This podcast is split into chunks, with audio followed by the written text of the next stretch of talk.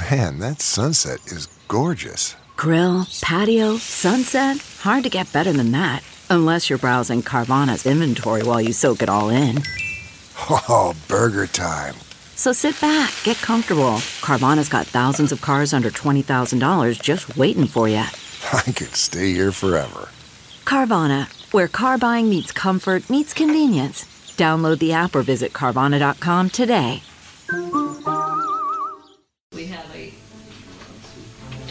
13-year-old girl that didn't deserve to be dead just trying to protect her mother. Authorities in Tampa, Florida say a 25 year old man who's now in their custody is responsible for the deaths of a mother and teenage daughter. We speak with retired FBI agent and attorney Bobby Chacon about the hunt for this alleged killer and what will happen next in the case. Welcome to Sidebar, presented by Law and Crime.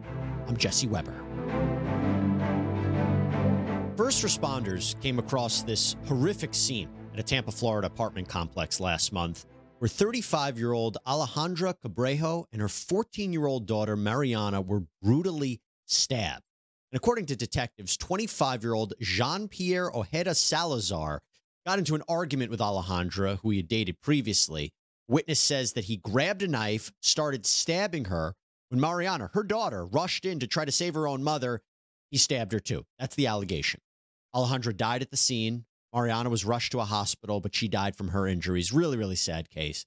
And this family friend, who's this witness that saw what happened, uh, says that Salazar chased her out of the apartment, but she managed to get away.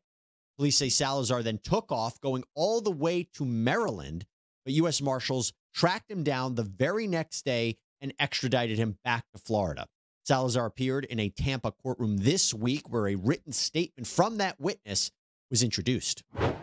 Anybody who's willing to kill a 14-year-old to save their own skin should not be free in our society. Now, Salazar's public defender argued to the court that we don't have all the answers yet. We don't know who introduced the knife into it. There is, I think, I think it's very important here and very telling that there is no history of violence there, that there's no history of violence by Mr. Salazar. And in the end, the judge denied him bail. He's going to be locked up uh, trial. And it's our understanding that he has been charged with one count of first degree murder and one count of second degree murder. I want to bring in right now retired FBI agent and attorney Bobby Chacon to talk a little bit more about this. Bobby, good to see you. Thanks for coming here on Sidebar. Um, I first want to talk about how they apprehended him and so quickly, right? So he goes from Florida to Maryland. They apprehend him the day after. He's taken to custody, to be more accurate, by the U.S. Marshals Capital Area Fugitive Task Force. Um, walk us through uh, your thoughts on how they were able to get him so quickly. Well, the marshals, first of all, the marshals are probably the best in the world at tracking people down in, in this fugitive hunting role that is their kind of their major role, their main role in, in law enforcement. And and and so um, you know, the first thing you look at is the first thing they probably looked at is his prior addresses and where his family lives. So that's uh, or where significant others live in his life that would provide him support. When people do something like this and they go on the run quickly, like he did, usually they go somewhere they're familiar with, somewhere they've been before, or somewhere that where there's somebody significant in their life that's going to provide them safe haven. And so those are the first things that they look at. Whereas they lived before, where their relatives or, or support network, because um, that's where they're going to go to right away. They may go if they have time from there somewhere else um, to get away from those areas, but but an, immediate flee like this usually goes to somewhere where they have someone that's going to provide them with support and safe haven. Hey there, everybody. I want to talk to you right now about POM, which is the next generation of pepper spray. You see, POM's formula provides you with the necessary range and capacity that can give you and your loved ones some peace of mind. Now, if you're like, look, I don't want to mistakenly fire this, well, here's the thing POM's patented flip top safety. It prevents accidental misfires. So, whether you're carrying the unit on your keys or keychain, or snapping the unit on your backpack, or even just carrying it in your pocket, POM is really the perfect everyday carry accessory. And I'll tell you what, my wife carries POM and absolutely loves it. You can learn more at pompepperspray.com and use code LAWCRIME10% for 10% off. Do you think they were tracking him for a while, or do you think that, and again, it's speculative, but like, do you think they were tracking him for a while, or do you think they wanted to wait till they got into a position where they could safely apprehend him and not risk the lives of anybody else who was around him. Well, when you have a fugitive like this that's that's basically accused of, of a, a really violent murder, um, you have to kind of make have a sense of urgency. So you do um, find out where they are, and, and as soon as you see them, if you see them, say coming and going from a house, you you take them, or if you know they're in a place, you usually have to get a warrant because it's not that person's place. So if you unless you see them enter that premises, if you just have somebody say you saw them, the, you, you know they saw them and go in there, then you probably have to get a search warrant for that unless you've seen them go in there uh, directly or unless that's their place of residence, which in this case it wasn't. So um, it's likely that they were on his tail. They were they were already set up on a place and saw him either go in there or saw him coming and going for the place. You know, Bobby, I mentioned that you have this family friend, seemingly an eyewitness to the attack. I mean, what stronger evidence can you get? Or is it? I mean, this could have been a very tumultuous situation, but you have this witness who says they saw the attack happen, provided a written testimony for this hearing. Um, that feels like a pretty much of a slam dunk. Do you anticipate any ways a defense attorney could, you know, try to counteract that testimony? Well, you know, giving the defense attorney a bit of a break because they just came on the case, the public defender that he had in court for the, the purposes of this hearing. Um, you know, he reached out and he said, Well, we don't know who introduced the knife into the situation. That's a very odd way of saying it, but it's a very defense attorney way of saying it. Um, it really doesn't matter who introduced the knife. Even if she picked up the knife as a self defense thing, if he took it away from her, there's no. Um, there's no dispute that he stabbed her to death and then he stabbed the child to death, basically. And with the eyewitness, um, you know, the, the thing is, people have to remember in in in a bond hearing, the two issues are risk of flight or danger to the community. Well, he the judge basically said he he provides both. I mean, she said the judge said he represents both a risk of flight because obviously he fled to Maryland and a danger to the community because of this very wanton and violent act that simply sprang out of a relationship. So um, but the, it, it, unlike you know, we have a presumption of innocence in a lot of sense, but in this kind of uh, hearing for the purposes of bail, a judge can consider the evidence and the weight of the case, the, the strength of the of the prosecution's case for the purposes of bail. And so, um, in this case, uh, you know, the judge found that there is enough evidence. There's there's a there's a certain strength to the prosecution's case to keeping him detained. Um, so that's kind of a comment on the judge by the judge um, as to the strength of the prosecution's case. And I think that you know, with an eyewitness, boy, this is going to be a very rough road for the defense to to say anything but. You know, you know when you have even if if he, he tries to say, you know, he took the knife away and the struggle over the knife, he stabbed the ex girlfriend. Well, then you have the child. Then you have a 14 year old child who was brutally stabbed to death. Also, how does that result from well, self defense? Worried about letting someone else pick out the perfect avocado for your perfect Impress Them on the Third Date guacamole?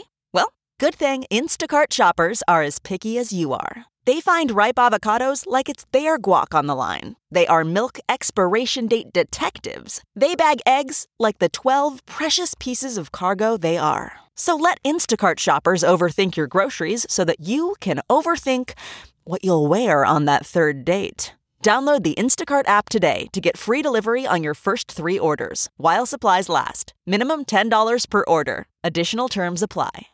It, it, well, he could try to say, you know, I, I, thought my life was on the line. I have somebody else attacking me. Maybe I didn't realize what was happening. It was the heat of the moment. Um, you know, I was defending myself against Alejandra. Then Mariana comes and I was defending myself. Again, I, I, based on the facts of what we see, seems highly unlikely that a self defense argument would, would work, particularly since you talk about this eyewitness. He allegedly chased her out of the house. So even if you're an innocent party, chasing someone else out of the house, and thankfully this person is alive, but um, also running, you know, escaping to Maryland instead of staying there and explaining what happened. I think those two factors are pretty bad for him as well. Yeah, absolutely. I think you're exactly right. I think that that the self defense argument, while it might be made, um, is not going to prevail. And I think I'm surprised he wasn't charged with attempted murder of the witness because mm. I, I, think had the witness not escaped that house, uh, you know, we only we, we can't even imagine what would have happened to the witness. And then what we would have, we would have three deceased people in that apartment with no witness, and then his case gets very much stronger um, because then anything he alleges doesn't get rebutted.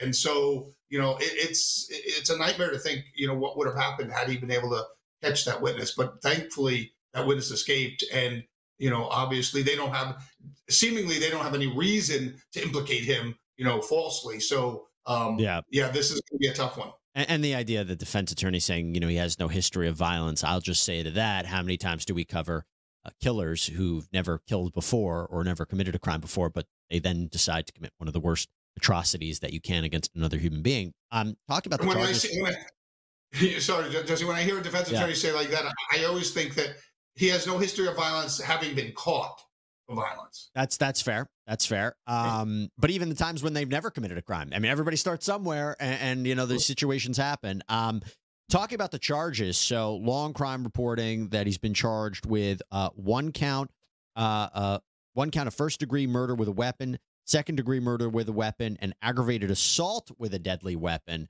Why do you think the two different murder charges here?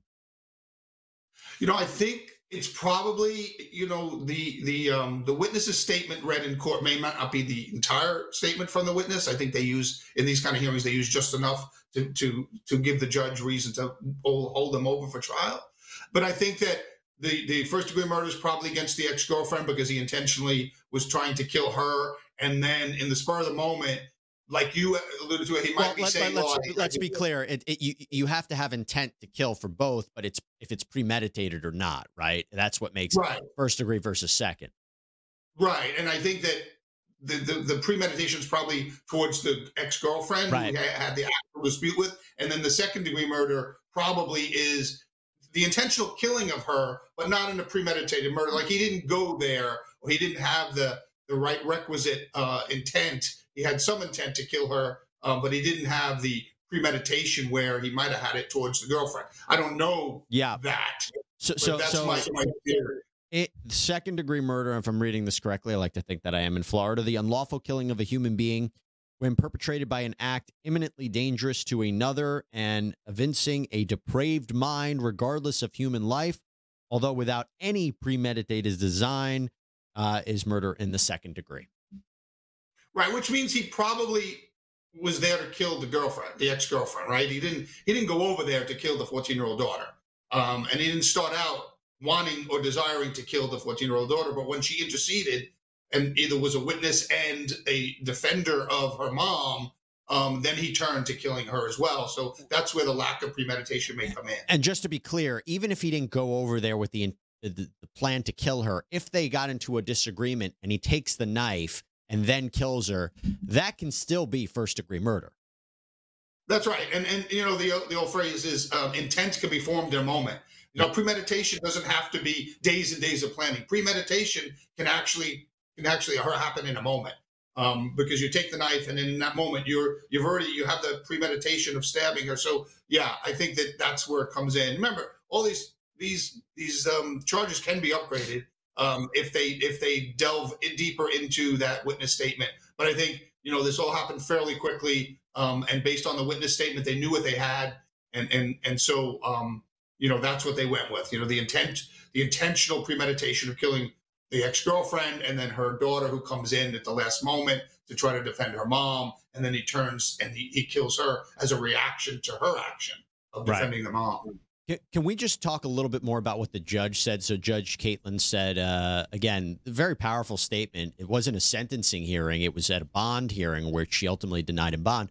We have a dead 14 year old girl who doesn't deserve to be dead, just trying to protect her mother.